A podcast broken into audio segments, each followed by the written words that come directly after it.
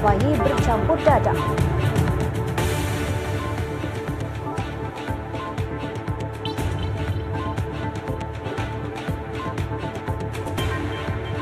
Seorang OKU melambung dan maut di rumpuh pemandu cuba potong laluan.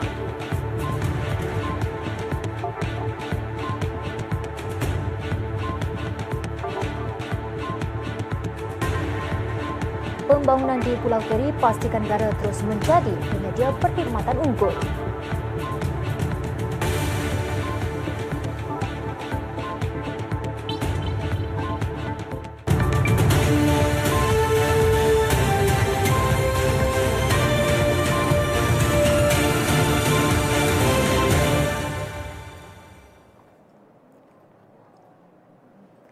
Assalamualaikum dan salam sejahtera. Kerajaan tidak akan mengambil tindakan perundangan bagi mendapatkan semula hak ke atas batu putih.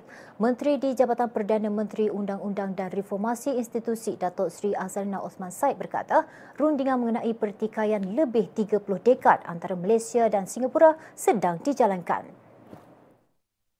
Ujar beliau rundingan yang dilakukan merupakan satu langkah yang diambil selepas Perdana Menteri Datuk Seri Anwar Ibrahim mengarahkan rundingan antara kedua-dua kerajaan dipercepatkan.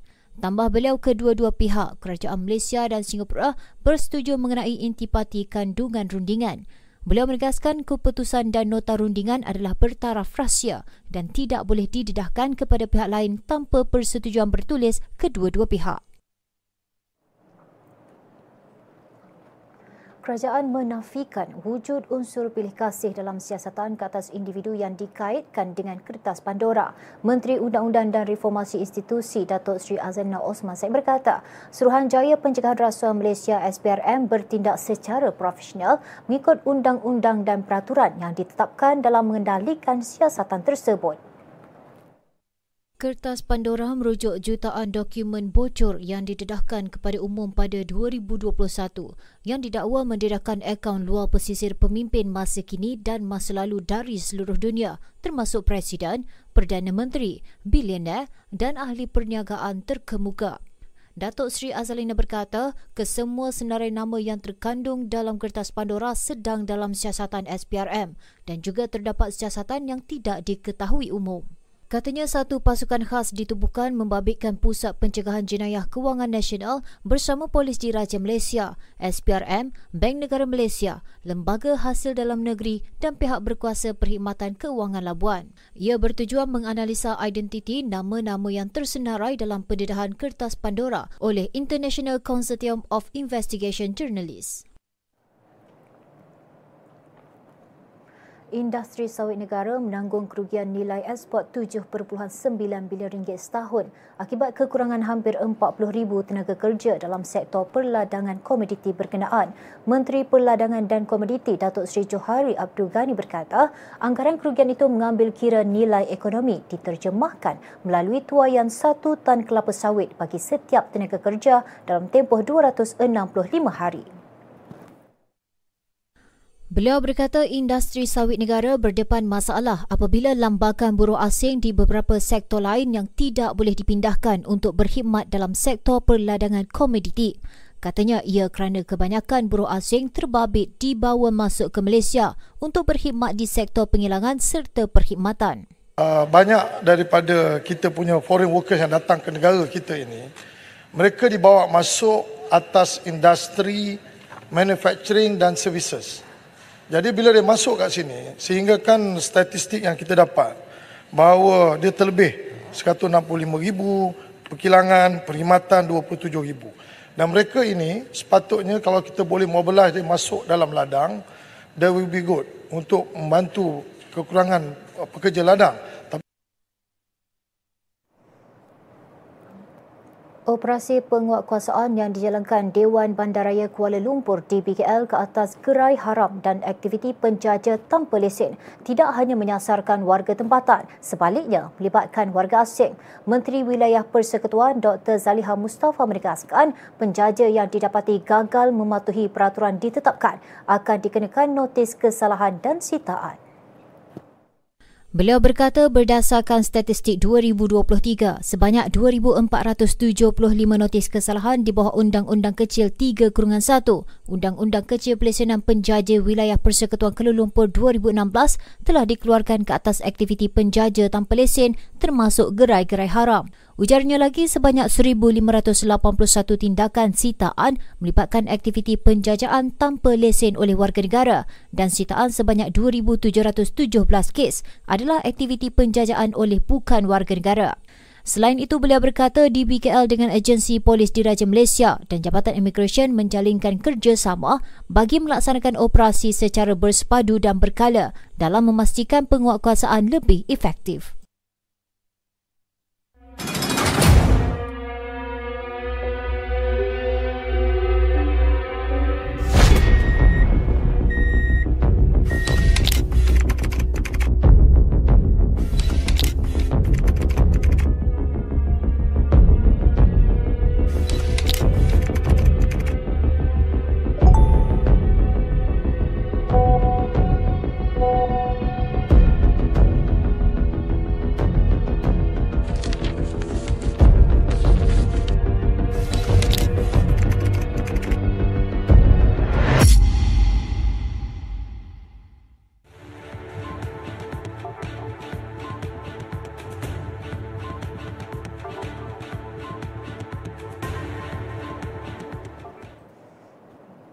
Bersua kembali. Reman enam suspek terlibat sindiket pengedaran dan penyeludupan dadah antarabangsa yang dipercayai menjadikan Pantai Kelebang sebagai transit disambung tujuh hari lagi. Ketua Polis Melaka Datuk Zainul Samah berkata, sambung reman terhadap ke-enam-enam suspek berusia 40 dan 74 tahun itu bermula semalam hingga 4 Mac ini. Pengarah Jabatan Siasatan Jenayah Narkotik Bukit Aman, Datuk Seri Muhammad Kamarudin Makdin berkata, dalam serbuan pertama, suspek ditahan di kawasan Kota Shah Bandar ketika sedang memindahkan dadah ke dalam sebuah kenderaan lain. Hasil serbuan itu, polis berjaya merampas dadah jenis syabu seberat 51.95 kg dan serbuk ekstasi seberat 31.45 kg bernilai 4.02 juta ringgit. Tambah beliau dalam serbuan kedua pula, polis menahan tiga suspek di Simpang Renggam Johor manakala dua suspek lelaki ditahan di Genting Highland Pahang pada serbuan ketiga. Seorang ibu mengaku bersalah di Mahkamah Session Petaling Jaya hari ini atas pertuduhan menganiaya anak lelakinya berusia setahun empat bulan dengan memberi minum susu bercampur air mengandungi dadah jenis metamfetamin. Walau bagaimanapun suaminya yang bekerja sebagai peniaga air balang berusia 40 tahun mengaku tidak bersalah atas pertuduhan sama. Kejadian berlaku di sebuah apartmen di Taman Medan Petaling Jaya sekitar jam 6 petang 19 Februari lalu. Suri rumah berusia 34 tahun itu membuat pengakuan bersalah selepas pertuduhan dibacakan di hadapan Hakim Dr. Syahliza Warno. Pertuduhan mengikut Seksyen 31 Kurungan 1 Kurungan A Akta Kanak-Kanak 2001 dan dibaca bersama Seksyen 34 Kanun Keseksaan yang memperuntukkan hukuman denda maksimum RM50,000 atau penjara tidak melebihi 20 tahun atau kedua-duanya jika sabit kesalahan. Timbalan pendakwa raya Ahmad Zuhaini Muhammad Amin menawarkan jaminan RM15,000 dengan seorang penjamin bagi setiap tertuduh dengan syarat tambahan mereka perlu melaporkan diri di balai polis berhampiran setiap bulan sehingga kes selesai. Kedua-dua tertuduh masing-masing dibenarkan diikat jamin RM5,000 dengan seorang penjamin dengan syarat tambahan mereka perlu melaporkan diri di balai polis berhampiran setiap bulan sehingga kes selesai serta tidak mengganggu saksi-saksi pendakwaan. Mahkamah menetapkan 13 Mac depan untuk sebutan kes. Hasrat suami isteri untuk mengadakan majlis akikah anak bongsu berusia dua bulan di kampung halaman tidak kesampaian selepas mereka terbabit kemalangan enam kenderaan semalam. Ketua Polis Daerah Jasir, Deputi Superintendent Ahmad Jamil Razi berkata, kemalangan membabitkan trailer muatan kereta, lori, tiga kereta dan sebuah pikap yang dalam perjalanan dari arah utara ke selatan. Beliau berkata siasatan awal mendapati kemalangan berlaku apabila trailer dipandu lelaki berusia 39 tahun itu hilang kawalan sebelum merempuh Pro 2 Ativa dinaiki Muhammad Syahrizwan Abdul Hamid 35 tahun dan isteri Nur Madiha Nisa Suhaimi 34 tahun serta dua anak lelaki termasuk mangsa. Pelanggaran menyebabkan bayi mereka yang duduk di kerusi kanak-kanak di bahagian belakang parah. Manakala Muhammad Syahizwan yang memandu kereta serta isteri dan seorang lagi anak lelaki berusia 3 tahun tidak cedera. Trailer itu turut merempuh empat lagi kenderaan melibatkan lori, Ford Ranger, Pro 2 Myvi dan Mercedes-Benz. Bagaimanapun kesemua pemandu dan tiga penumpang selamat. Seorang lelaki melambung sebelum menemui ajal dalam parit selepas motosikal ditunggangnya dirempuh sebuah kereta yang memotong di Batu Pahat Johor semalam. Mangsa Muhammad Ridwan Abdullah 58 tahun yang juga orang kurang upaya OKU maut di lokasi akibat parah di kepala dan badan. Pemangku Ketua Polis Daerah Batu Pahat Superintendent Syahrul Anwar Musyaddad Abdullah Sani berkata, Siasatan awal mendapati kemalangan dipercayai berlaku apabila kereta jenis Toyota Vios cuba memotong namun gagal lalu bertembung dengan motosikal di tunggang mangsa. Mangsa tercampak setinggi 3 meter dan kereta berkenaan terbabas ke parit berdekatan. Mangsa disahkan meninggal dunia di tempat kejadian kerana cedera parah di dada dan mayat mangsa dihantar ke Hospital Sultanah Nura Ismail untuk bedah siasat. Bagaimanapun pemandu berkenaan hanya cedera ringan di kepala dan kaki serta ujian seringan awal air kencing mendapati negatif dadah. Sehubungan itu, orang ramai yang mempunyai maklumat berhubung kejadian diminta menghubungi Balai Polis Berdekatan untuk membantu siasatan. Seorang lelaki dipercayai pekerja pembinaan jalan raya maut apabila dirempuh sebuah kenderaan pelbagai guna MPV ketika membaiki jalan di Jalan Senibong, Johor Bahru awal pagi tadi. Komander Operasi Balai Bomba dan Penyelamat Pasir Gudang Pegawai Bomba Kanan 2 Syafi'i Makdum berkata pihaknya menerima laporan berhubung insiden berkenaan pada jam 6.35 pagi.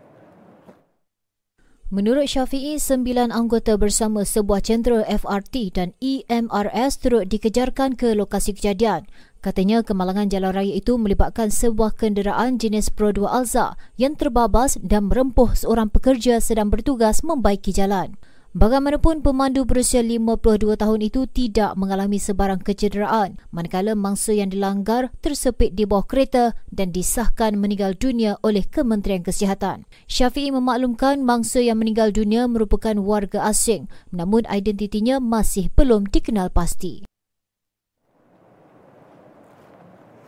Remaja lelaki berusia 15 tahun yang dilaporkan hilang ketika mandi-manda bersama 8 rakan di Sungai Ketil Kedah petang semalam ditemui lemas. Ketua Polis Daerah Baling, Superintendent Syamsuddin Muhammad berkata, mayat Muhammad Fakrullah Muhammad ditemui tersangkut pada reba pokok di bawah air di lokasi terakhir dia dilihat sebelum lemas. Beliau berkata mangsa ditemui di lokasi sama dia hilang pada jam 10 pagi tadi oleh pasukan mencari dan menyelamat SAR yang memulakan operasi sejak petang semalam. Mayat mangsa kemudian dibawa ke Hospital Kulim untuk bedah siasat. Terdahulu mangsa dikhawatiri lemas telah dipercayai mandi bersama beberapa rakannya di sungai tersebut dan pihak bomba menerima laporan berhubung kejadian pada jam 6.29 petang semalam.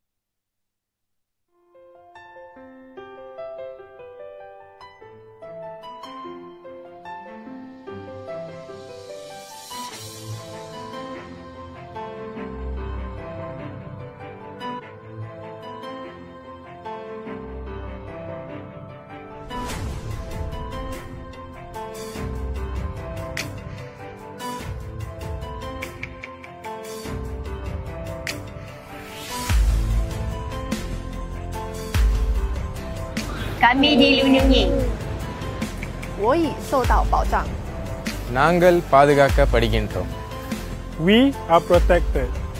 Kami dilindungi. We are protected. Dilindungi. Kami dilindungi.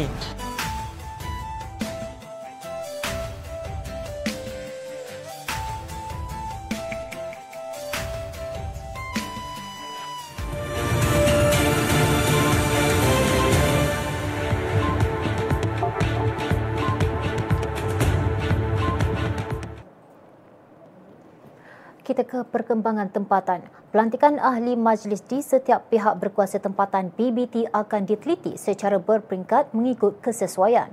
Esko Kerajaan Tempatan Datuk Eng Swee Lim berkata, perkara tersebut perlu dibuat secara berhati-hati selaras amalan kerajaan negeri yang mementingkan tadbir urus profesional.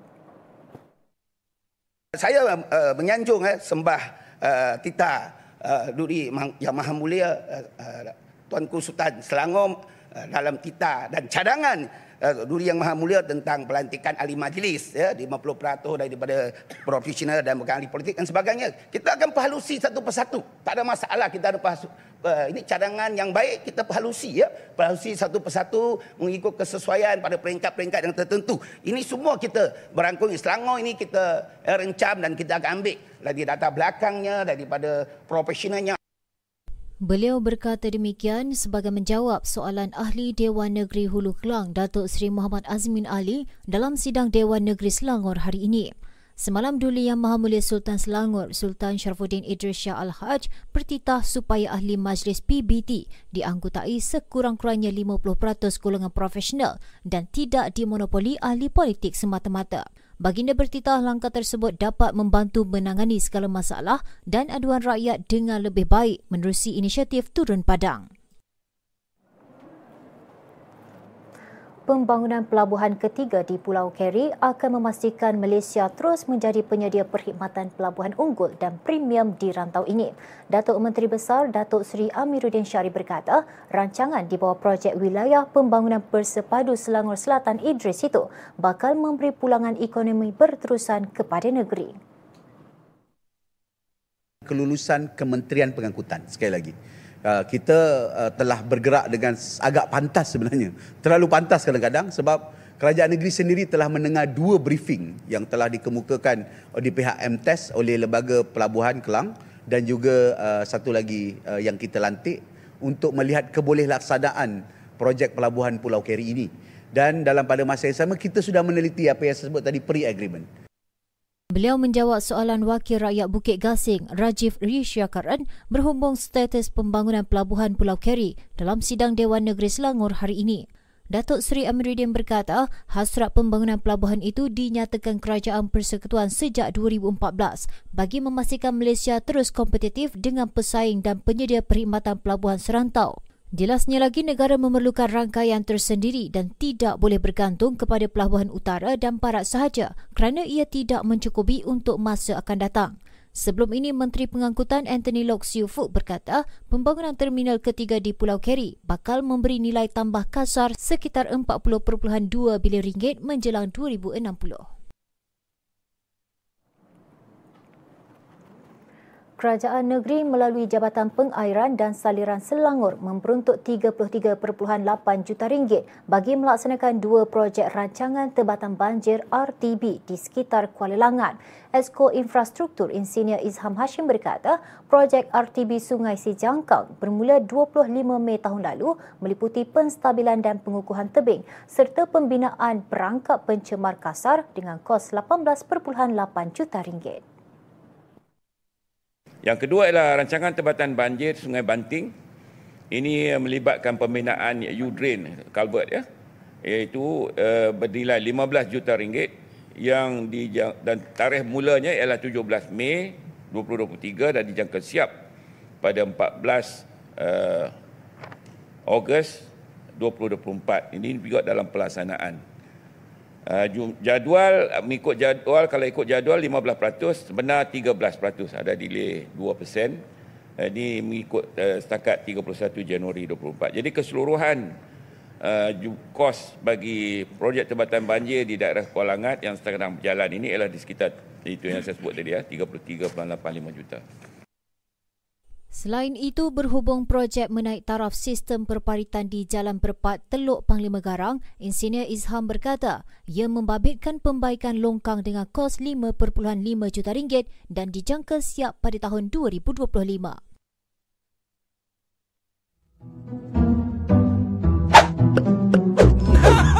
Ho!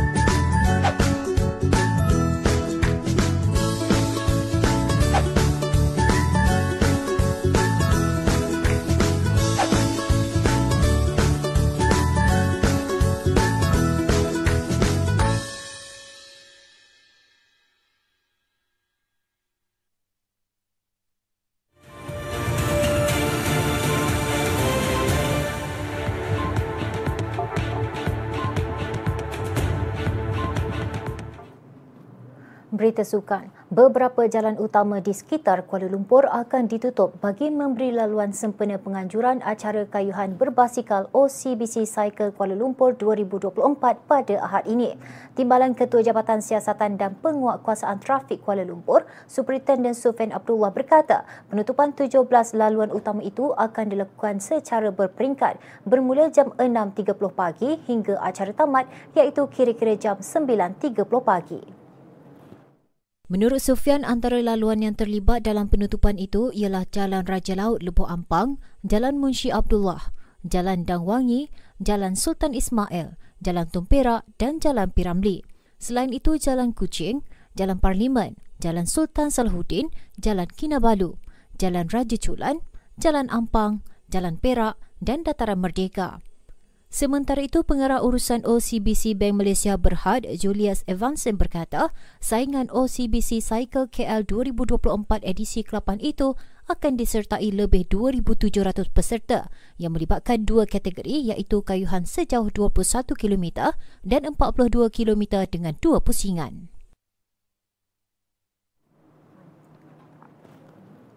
Majlis Sukan Negara tidak akan berkompromi atau melindungi mana-mana jurulatih, atlet mahupun pegawai yang terbabit isu salah laku dalam program latihan kendaliannya. Jika didapati berbuat demikian, MSN tidak akan teragak-agak untuk mengambil tindakan tegas termasuk penamatan kontrak serta-merta. MSM menerusi kenyataannya semalam pihaknya sedang menjalankan siasatan dakwaan yang diterima minggu lalu berhubung salah laku seksual seorang jurulatih para renang terhadap atlet di bawah jagaannya. Kerjasama penuh juga diberi kepada polis diraja Malaysia yang telah membuka kertas siasatan termasuk mencari cara tindakan yang mesra dan melindungi privasi atlet terlibat. MSN juga menafikan pernah menerima laporan atau aduan daripada mana-mana atlet para sebelum ini dan cuba menutup laporan yang dibuat. Justru pihaknya meminta kerjasama semua pihak untuk tidak menyebarkan sebarang maklumat yang tidak tepat dan menimbulkan spekulasi demi menjaga kebajikan atlet terbabit dan tidak menjejaskan proses siasatan. Penyerang Manchester City Erling Haaland meledak 5 gol ketika penyandang juara Piala FA Inggeris itu berpesta gol dengan membelasah Luton Town 6-2 pada pusingan awal pagi tadi. Situasi itu juga merupakan kali kedua Haaland menjaringkan 5 gol dalam satu perlawanan bersama City selepas aksi kedua pusingan 16 terakhir Liga Juara-Juara menentang RB Leipzig pada Mac tahun lalu. Empat gol pertama halan itu semuanya dibantu Kevin De Bruyne. Selain Mateo Kovacic, turut meledak satu gol untuk juara bertahan itu tidak tewas dalam 18 perlawanan. Halan kini mengumpul 27 gol dalam semua pertandingan musim kali ini sekaligus menepis kritikan yang dilemparkan terhadapnya selepas gagal menyudahkan deretan peluang ketika seri dengan Chelsea baru-baru ini. Untuk rekod City menang 14 daripada 15 perlawanan terakhir mereka dalam semua pertandingan ketika mereka berusaha menyamai pencapaian treble musim lalu dengan memenangi EPL, Liga Juara-Juara dan Piala FA. Hentikan penyebaran kandungan berbau hasutan. Dekati kedamaian, pupuk persefahaman dan jauhi perbalahan. Bersama-sama kita memupuk semangat perpaduan. Hindari sebarang tindakan yang boleh mencetuskan provokasi kaum. Raikan hari perayaan di Malaysia bersama-sama dengan mengunjungi antara satu sama lain. Selain mengeratkan silaturahim, masyarakat juga dapat memahami dan menghormati perayaan di Malaysia. Sertai aktiviti kemasyarakatan dan sukan bersama-sama dan sebaran mesej positif mengenai kepentingan perpaduan oleh media masa. Sekiranya terdapat maklumat kandungan sensitif berbaur agama, bangsa dan institusi diraja atau 3R, laporkan kepada Suruhanjaya Komunikasi dan Multimedia Malaysia SKMM. Panduan kekal sihat ketika cuaca panas. Pakai topi atau payung ketika berada di luar banyakkan minum air kosong untuk kekal hidrasi. Pakai pakaian yang ringan, longgar dan yang berwarna terang. Guna kipas dan penghawa dingin untuk menyejukkan badan. Lebihkan masa berada di dalam rumah dan hadkan aktiviti di luar rumah. Kurangkan minuman alkohol, kafein dan bergula. Tidak duduk di dalam kereta yang bertutup tanpa penghawa dingin.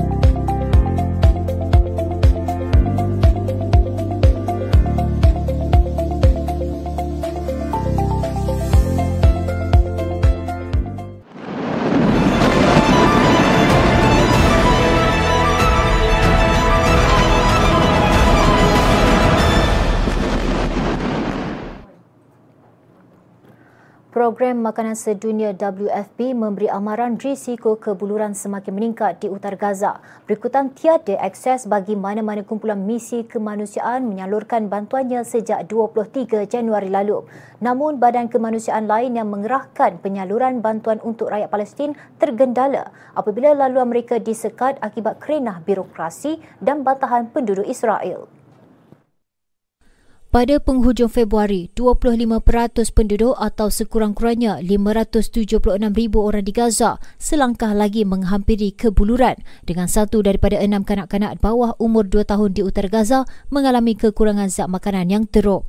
Timbalan Ketua Pengarah Pertubuhan Makanan dan Pertanian Persatuan Bangsa-Bangsa Bersatu, Maurizio Martina berkata, kira-kira 97% air bawah tanah di Gaza dilaporkan tidak sesuai bagi kegunaan manusia dan pengeluaran pertanian juga merosot. Sementara itu, jurucakap Setiausaha Agung PBB Stephen Dujarik memaklumkan hampir seribu truk yang membawa 15,000 tan metrik makanan berada di Mesir dan bersedia untuk bergerak. Namun, tentera Israel secara sistematik menghalang akses bantuan masuk ke Gaza dan kesemua konvoi bantuan yang dirancang ke utara dinafikan pihak berkuasa Israel sejak beberapa minggu kebelakangan ini. Menurut Pertubuhan Kesihatan Sedunia WHO, kali terakhir truk bantuan dibenarkan masuk adalah pada 23 Januari lalu. Qatar memaklumkan perjanjian gencatan senjata antara Hamas dan Israel di semenanjung Gaza belum membuahkan sebarang hasil. Jurucakap Kementerian Luar Majid Al-Ansari berkata, negaranya berusaha mencapai rundingan gencatan senjata di Gaza menjelang Ramadan yang akan bermula minggu depan. Katanya situasi di lapangan bagaimanapun berbeza sama sekali kerana terdapat banyak halangan. Al-Ansari berkata bahawa aliran bantuan kemanusiaan ke Gaza semakin berkurangan justru menyeru masyarakat antarabangsa untuk bertindak dengan membenarkan akses bekalan bantuan ke Palestin. Qatar bersama Mesir dan Amerika Syarikat menjadi pengantara antara Hamas dan Israel untuk menamatkan serangan rejim Israel di Gaza. Hampir 29,900 rakyat Palestin terbunuh manakala lebih 70,000 lagi cedera dalam serangan Israel ke atas Gaza sejak 7 Oktober lalu. Presiden Amerika Syarikat Joe Biden berharap gencatan senjata dapat dicapai menjelang minggu depan dalam usaha meredakan konflik antara Israel dan Hamas. Menurut Biden, penasihat keselamatan kebangsaannya mengatakan sudah hampir mencapai persefahaman tetapi belum dimuktamadkan. Well, I hope by the, the beginning of the weekend. I mean, the end of the weekend. At least my, my, my national security advisor tells me that we're close. We're close. It's not done yet. And my hope is by next Monday, we'll have a ceasefire. Berita itu tadi mengakhiri semasa hari ini. Sebelum berpisah, kami tinggalkan anda dengan visual wang kertas memaparkan potret Raja Charles III menggantikan potret Ratu Elizabeth II yang akan dikeluarkan secara rasmi pada 5 Jun ini. Dengan itu, saya Aida. Assalamualaikum dan salam hormat.